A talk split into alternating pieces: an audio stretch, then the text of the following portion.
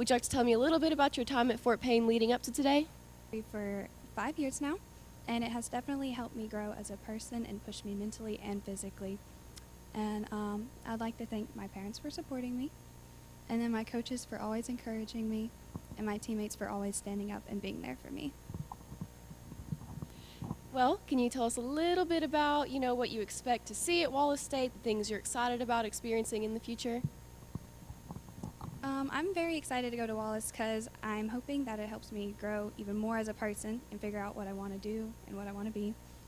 And I'm also hoping to, of course, improve in cross country and continue doing that. So, yeah, and growing closer to my new and future teammates. I know that must be so exciting. I'm so excited for you. So, what do you say we make it official?